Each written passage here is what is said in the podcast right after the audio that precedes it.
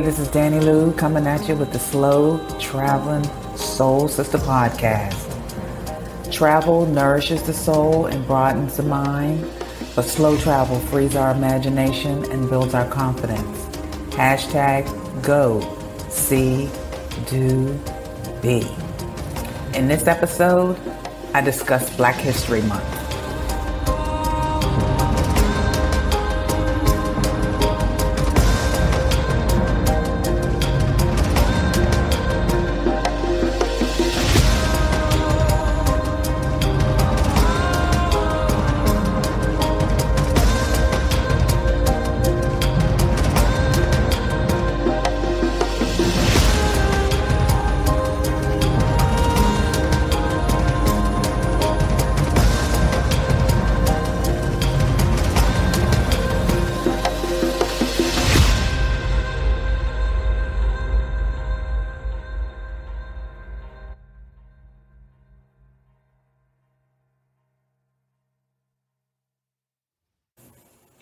What is Black History Month and why is it celebrated?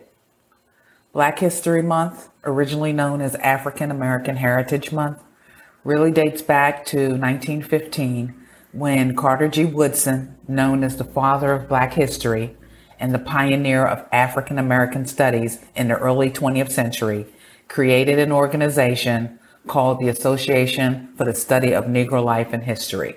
And in 1926, Woodson initiated the first Negro History Week in February, specifically because of two significant birthdays Frederick Douglass on February 14th and Abraham Lincoln on February 12th. The main focus of the Negro History Week was to encourage the teaching of the history of Black Americans in educational institutions, particularly at the primary level. However, most school systems across the country ignored the curriculum or denied the need to teach it. However, more than 40 years later, in 1969, Black educators and students at Kent State University in Ohio proposed a month long observance to reflect on more than 400 years of African American history and heritage that have shaped the American culture. And the first Black History Month took place one year later in 1970. By 1976, Black History Month was widely celebrated across the country, and not only in schools, but in colleges and community centers. I'm torn. Does it matter? Does it truly matter?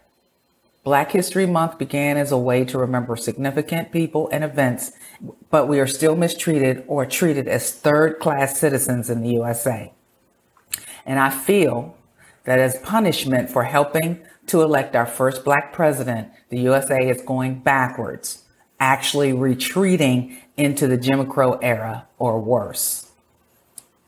I can't remember which famous guru mentioned online that he could not find black talent for management positions in his company. And somebody wrote back, stop looking at Harvard. Howard University has beaten Harvard in debates how many years in a row now? Seriously, I try not to regret much, but I really regret not going to an HBCU, which is historically black colleges and universities. Anyway, I recently accidentally watched a video on Instagram where two young boys were fighting in a mall. The mall cops immediately threw the black boy on the ground and handcuffed him while they let the white boy sit and rest. It doesn't matter who started it, but it definitely matters how it ended. The mall cops are currently being quote unquote investigated. Right. They are probably on paid leave and will be back on the job next week. Well, honestly, I hope that every black and brown parent will not patronize that mall again or let their children anywhere near it. That is how we should protest pull our money out and put it to good use elsewhere. Stop going where they fake smile at you when you enter, then watch you like a hawk because of the color of your skin, while a white girl steals from the racks and walks out the door bold as brass. It's happened. I've seen it happen and reported it. Nothing changed. Nothing really changed. And I'm tired. I'm tired, tired and scared.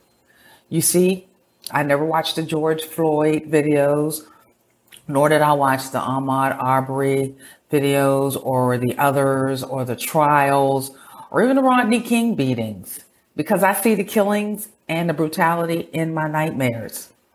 I saw it as a child growing up in the 60s and every year that has passed since.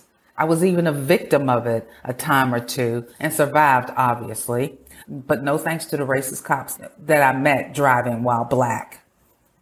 It just added to the PTSD I've been suffering since childhood, and obviously, absolutely nothing has changed a half a century later. So to me, Black History Month, year, century, millennium, it doesn't matter anymore. It never did, really. I mean, I appreciate what the month was supposed to do. And I appreciate the allies that stopped by to express their opinions online in emails and in videos. The conversations that sparked better representation, identity, and diversity. But as long as we are feared, note, this is taught in the homes, they will never stop hunting us and hating us. I watched a young poet's video the other night, Kyla Jenée Lacey, and it made me tear up. That young lady had so much to say in three and a half minutes that it's worth a listen. Here's some of what she had to say. We learned your French, we learned your English. We learned your Spanish. We learned your Dutch, your Portuguese, your German. You learned our nothing, yet you call us stupid. That's white privilege. What is white privilege? It is only the five decades of legal acknowledgement expected to correct 400 years of white transgression. It's blacks receiving almost 20% longer sentences for the same exact offenses. It's a black man without a record that is less likely to get a job than a white felon. It is the only time thousands of white people are cheering for the black kid to win is in a stadium. That's white privilege. She had so much to say, it's definitely worth a listen. And speaking of black kids in stadiums, I used to love everything about the NFL and my Pittsburgh Steelers until Colin Kaepernick took a knee. Then the real slave owners raised their ugly heads, uh, and I gave away all of my Steeler paraphernalia and trashed any NFL gear. I haven't watched a game or a highlight or a sports commentary since. I now have better things to do with my Sundays, Monday and Thursday nights, or whenever the NFL is on television.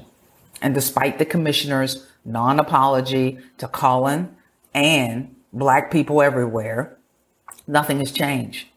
Colin is still considered an outlaw, enemy number one, because he embarrassed the slave masters in public. And they made it about the flag and not what it really was about. Nonetheless, with as much Black history as you can squeeze into 28 days, I still feel that the Black woman is the most dehumanized and sexualized of any race. We are at the bottom of every scale as far as acceptance, our overall appearance, and especially our hairstyles. The workplace, corporate ladder and salary wise, that's obvious. Relationship status, mostly our fault, but it is and always has been part of systemic racism to separate our families, etc. Yet, black women are the nurturers of the world. Our female ancestors were kidnapped, enslaved, raped, and then expected to love and raise the white child above their own flesh and blood. They had to turn their backs on their own children because the probability of them being sold away to others was a real thing, a real, real thing. I can't imagine the heartbreak. And so they went numb to their own offspring. This just be strong above all else. Don't let them see your tears. BS has been passed down from generation to generation and it has helped no one. We need to show our pain and our frustration, regardless of being labeled an angry black person. Otherwise, they will continue to ignore it as they have done for 400 years. So, while Black History Month lifts our people up for a few short February days, there's still so much hatred in the USA to tear it all down again in March. You can't be a queen if you've never ruled, and that means seeing the truth and doing something about it. What's that old saying?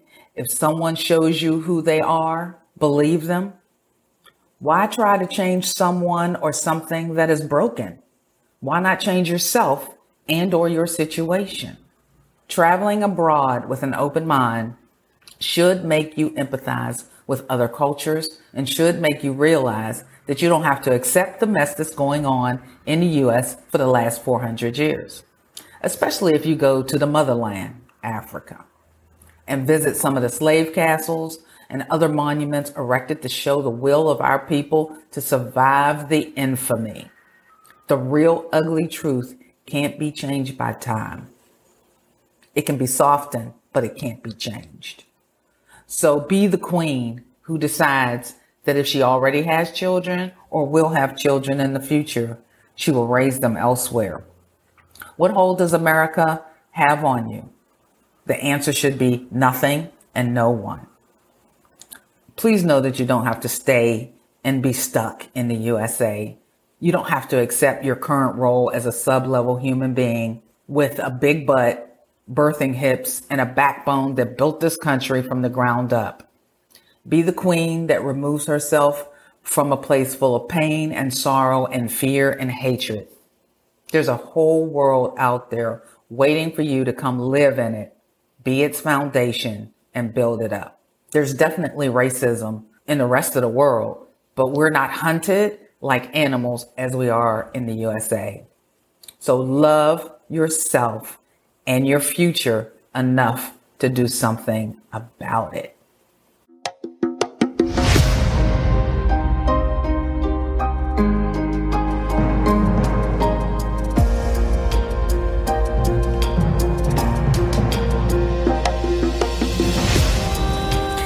Thanks for tuning in.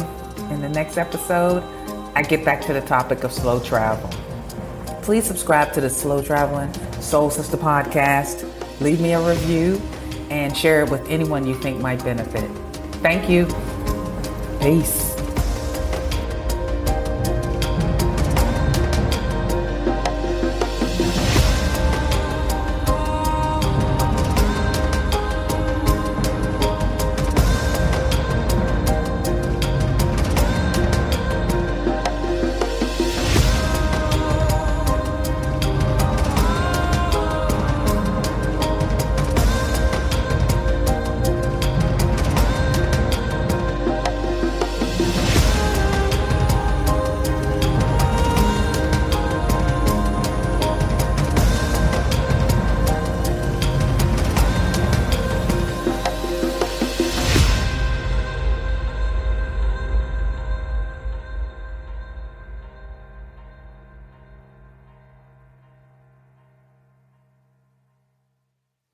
The Slow Traveling Soul Sister podcast is sponsored and hosted by Selfish Me Travel.